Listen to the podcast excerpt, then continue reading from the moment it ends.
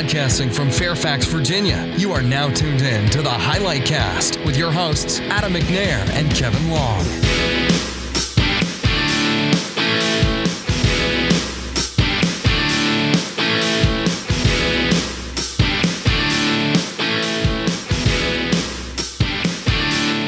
Welcome to another episode of the Highlight Cast. Hi, I'm Adam McNair here from Highlight, uh, joined by, as always, so Kevin Long. Hi, Kevin. Hey, Adam, how's it going?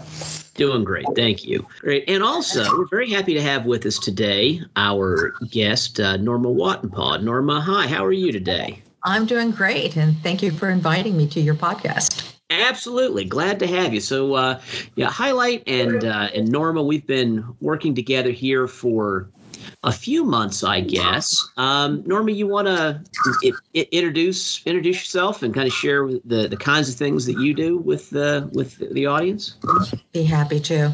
So I'm the uh, CEO and founder of a uh, consultancy group called Phoenix Consulting Group, as in transformational partnering. And our company focuses on collaborative business relationships, you know, all sorts of B2B types of relationships, whether it's strategic alliances, technology relationships. Um, it can be um, channels or you know developer relationships. So that's kind of our our wheelhouse is where we focus as a company. But you know, I'm very always been very passionate about collaboration and how companies can work together to create more value, more customer uh, juiciness, if you will.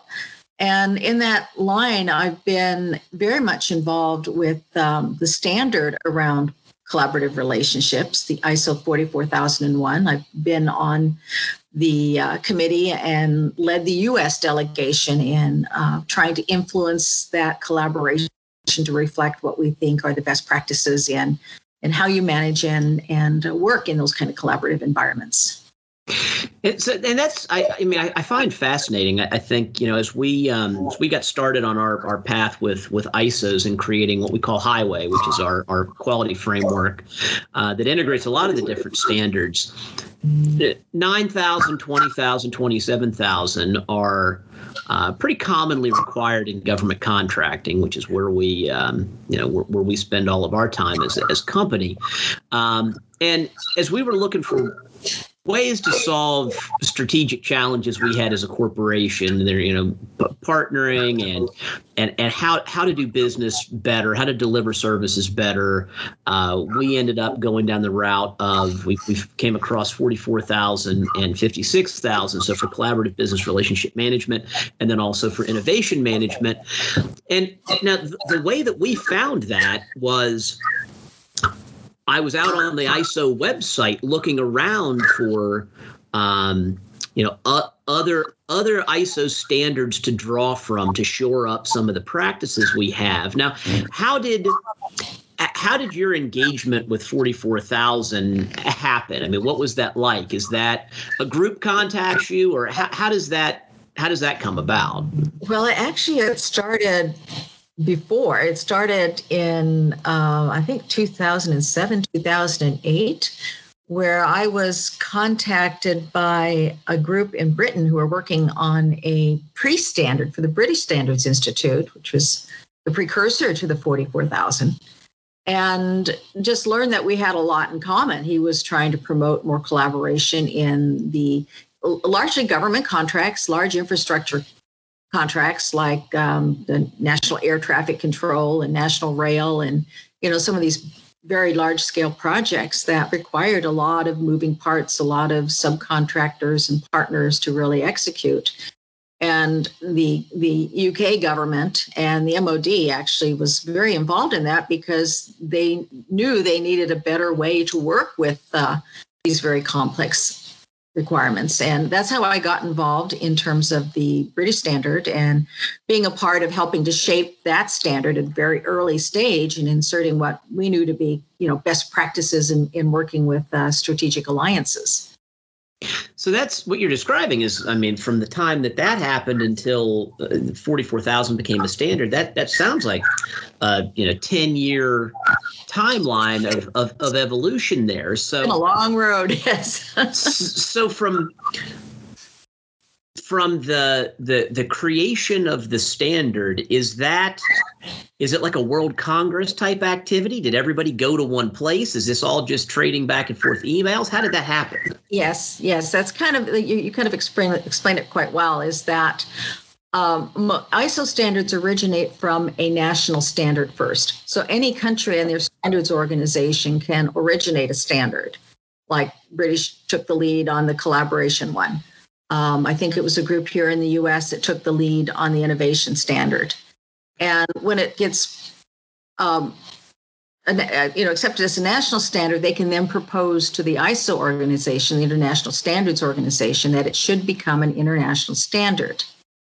And at that point, they convene a committee which has experts in the subject matter from every country that wishes to participate. So in the collaboration standard, there was like 15, 16 countries that sent a, a, delegation or representative to an ISO committee meeting to kind of represent their country's interests and perspectives. So I led the US delegation. Uh, there were delegations from uh, the UK, of course, because they kind of started it.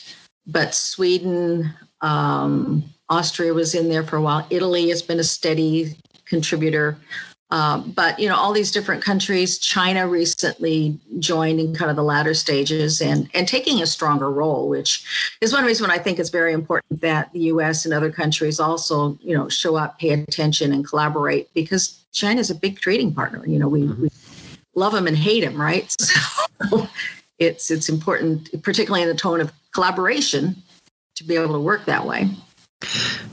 So now, when you see collaboration as a as a field, I mean, as a as a a work stream that is something that's addressed across all these different businesses, what, kind of business sectors do you find are most engaged or interested in in partnership and, and collaboration as part of their vocabulary where it's really something that they're paying attention to. Now you, would mentioned a, well, you know, a, little bit but where do you see that yeah most? there's three that i see really stand out who, who have bet their business on collaboration if you will. Construction is one area. Uh, technology is another. Very large partner ecosystems. Everyone partners with everyone and everyone competes with everyone. Um, and pharmaceuticals. Um, pharmaceuticals, in particular, have found that you know innovation doesn't happen in a room full of chemists anymore. It's geneticists. They partner very heavily with the biotech and uh, organizations to find the solutions. But pharma has the um, the money, capital that it takes to push a, a new uh, therapy through all the clinical trials and cert- and you know approval through the FDA. So there's heavy partnering in that area, in the R and D side of, and of course we saw that with COVID. You know, we saw. Mm-hmm. Incredible amount of cooperation and collaboration among the pharmaceuticals and the uh, biotech companies and coming through with vaccines in record time.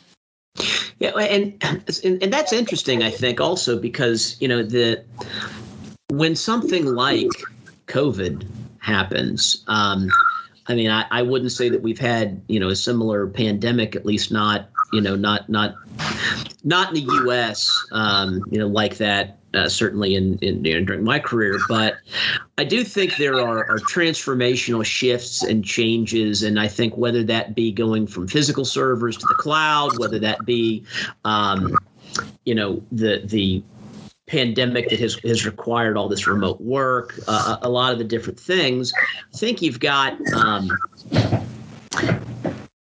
it, it, it's it's an interesting impact to other standards. You know, I, I, think when I as we were going through some of our ISO 27000 recertification, and I'm I'm reading some of the documentation that we put forward around the continuity of our business, we were thinking about snowstorms we were yep. thinking about a pipe breaks in the office. Power outage. We were thinking about a power outage. Earthquakes we, if you're in California. right. And you know, and frankly, you know, even though during this it did happen during the the, the pandemic here, we had a we had a, a drain backup, a, a storm drain backup that impacted our headquarters office. And it's funny because all the conversations that we had about what happens if something closes the main office it had literally zero impact on us at this point because nobody was there. Nobody was going to go in. We just said, oh, well, it turns out there's six inches of water on the first floor. Um, you know, and they're, they're, calling, the building is calling us. I said, but take your time. Uh, you know, what, whatever. It, it doesn't really matter. And I went over and unplugged some things, and that was about the extent of it. But I'm wondering, have you seen these partnerships that have been um, that have been in place as, as COVID has happened, like you're talking about. Have you seen areas where you feel like their involvement in in collaboration as a real practice, whether they are 44,000 certified or not? Have you seen areas where you feel like they probably handled the adversity and the change of COVID better than maybe they would have if they hadn't been involved with some of the things that that you've been doing? Well, I think what you're speaking to is that you're better equipped to respond to a challenge or a disruption if you have the culture and process in place first. Trying to put that together in a in a crisis is uh, you don't want to do that. yeah. So I think for those organizations, I'm thinking to one with uh, PTC, which is a they do a lot of um, modeling and and engineering modeling kind of work. And we just had a, an award nomination through uh, the Association of Strategic Alliance Professionals, where they had worked with some of their partners and were very quickly able to um, create uh, new plans and new manufacturing processes for, for um, ventilators. And this was, of course, very early in the pandemic, but they were able to increase the supply of ventilators like threefold because they had an existing relationship and they said, okay, we can apply our skills and what we know and what we've learned in working with each other to this new problem. And we're able to have a, a major impact in um, you know, the production of ventilators in the short order. Yeah, well, and that's certainly impactful and helpful for for everybody. Um, you know, it also one of the things that it it makes me think of is you know as we as that was going and sounds like was going well um, you know one of the things that as the pandemic was was starting up is we were running a facility for a customer and our ecosystem of partners uh, included a commercial real estate organization. And um, you know i think i think there were probably areas where that could have been a lot done a lot better um, or, or could have been ironed out a little bit better. I think from a you know collaboration standpoint i think we we entered into that that relationship a long quite a while ago. I think before we had really gotten as mature as i hopefully think we have in the last couple of years in in this area. Because um, kevin i mean that was all you're you got to enjoy the the, the, the benefit of going to go uh, you know shut down a, you know, a facility and and, and yep. figure that out remotely and everything else i think as as the pandemic started i was at a, in a conference and I, uh, you know so i was i was down in new orleans and kevin was up in boston and so i know that was like i think you officially took the the last flight corporately I, that I, I, was the last last highlight traveler before before everything got shut down. Yeah, March thirteenth, Friday, Friday the thirteenth. Yeah, Friday the thirteenth. I recall. yeah. So how does the the interaction with with our partner, you know, up there from a facility standpoint, did, did, how did that go? Yeah, well, it went so we got really used to working with them every day, honestly, and uh, had been for you know six months on the ground with them because they had people in the building. And if there's one thing you know about our customer up there is that um, uh, they're quite agile and their demands are are fluid which means that uh, for us to meet our customers' needs, they had to I mean, we had to have really strong collaboration between us and, and our real estate provider, right? I mean, and when I say we talk to them every day, that I mean that's underselling it. Like it, we probably talk to them, someone on our team, every two hours, every two hours of a every workday, right? Because something was coming up, right? Um, with that, uh, and not everything was bad. It was like you know, st- we, we developed a lot of standard operating procedures and and you know shorthand to, to to help them out. But as we were shutting it down, I think that we really got to lean heavily on the fact that. Uh, that we had those established, documented ways of interacting with them that you know say hey when we when we need to collect key cards this is how we do that when we when we need to to uh, have a, a change in security or a change in HVAC. You know, this is how we do that, right? And we had all, all of that worked out, which uh, we, which made it e- easier uh, to to shut it down.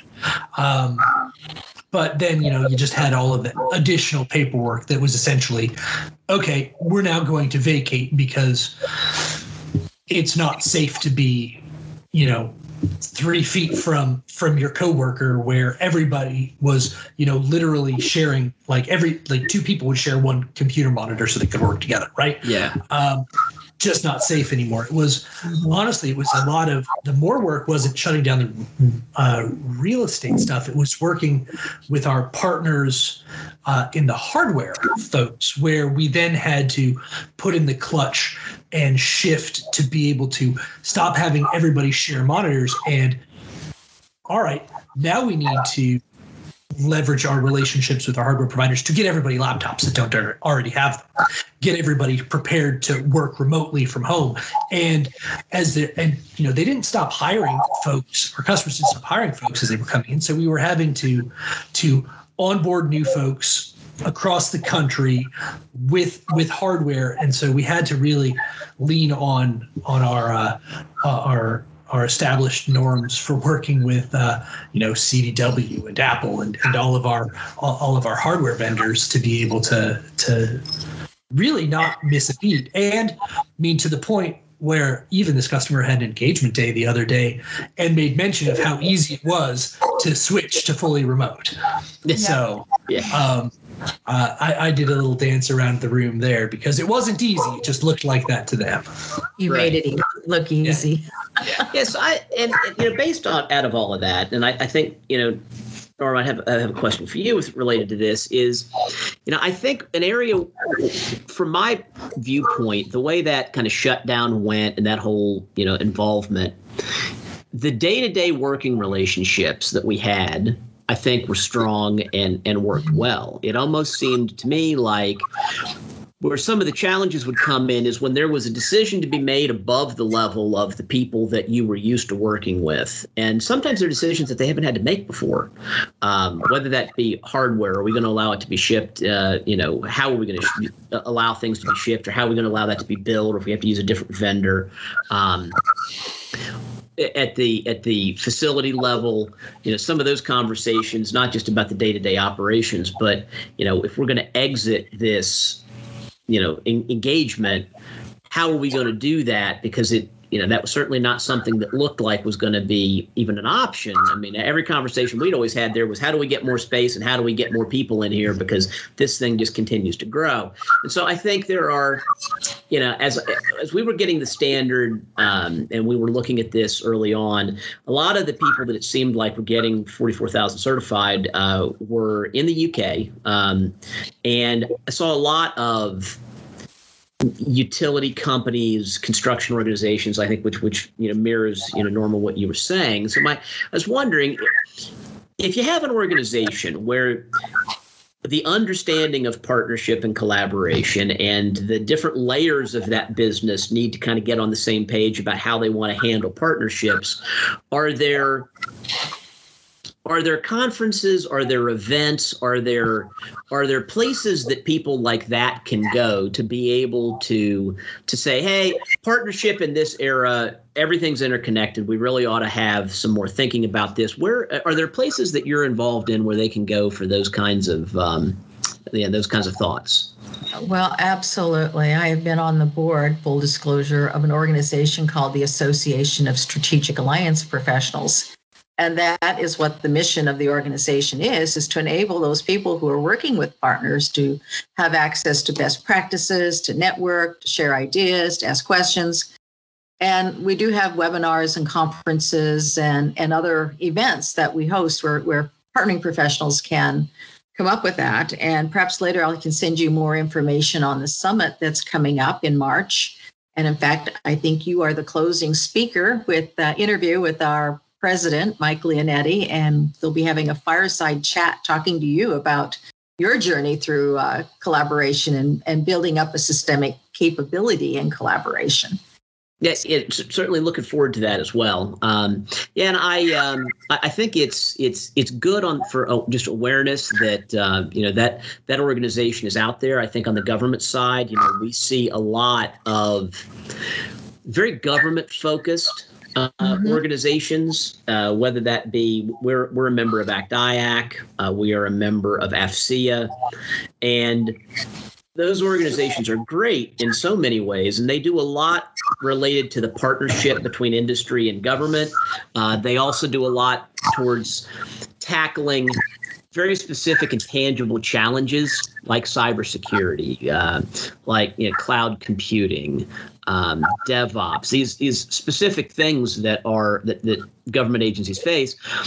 But I think the thing that, that your organization can add is that the, the, the collaboration aspect is a, a, a, connecting work stream across all of these. And I think it's a, it's a really good way to look at it. And, you know, we've said for uh, for a long time and eventually got certified in it that collaboration is what makes a lot of programs successful or makes them fail because the days of not being able to make technology do things are, are, are mostly mostly over. There are still places where you will get to the top end of something and you can't crunch that much data for some reason, and there are some constraints. But for the most part, everything can kind of work with everything. And and it, it comes down to relationships and collaboration of how a couple different organizations are going to work together realizing they got down a path where they now want to change course and they find out they can't because they never thought it was ever going to come to that point and they have kind of painted themselves into a proverbial corner. So um, so i do think that you know we've seen a lot of value from uh, from the standard and from the best practices. So certainly thank you for all of your uh, time and effort involved in the last decade to pull all of that together because we have certainly uh, stood on that previous work to to advance our uh, our partnerships, and uh, we'll make sure that we put out on our LinkedIn and our social media the information about uh, ASAP and in, the upcoming March event.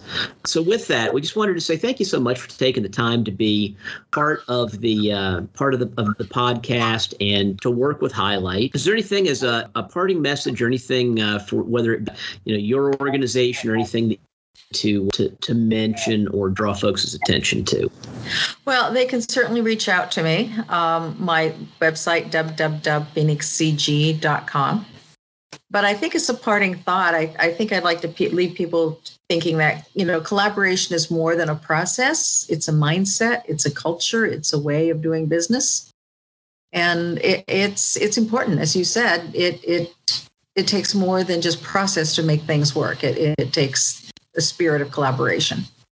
Great, appreciate that, and I think that's a, a good message for uh, for all of us to to end on as we uh, continue to try to do the best we can to to run our organizations and support our customers and uh, support our employees. So, uh, thank thank you for taking the time to listen to the Highlight Cast. If you take a look at our LinkedIn page for Highlight, we have uh, content that we uh, we put out there as well with some of the updates from the company. And if you check our website highlighttech.com, we put up news articles and so forth there for uh, other ways to learn about and engage with the company. Thank you, everybody. Thank you for your time, and uh, look forward to talking to you on the next Highlight Cast. The views and opinions expressed in this episode are those of the hosts and do not necessarily reflect Highlight Technologies and or any agency of the U.S. government.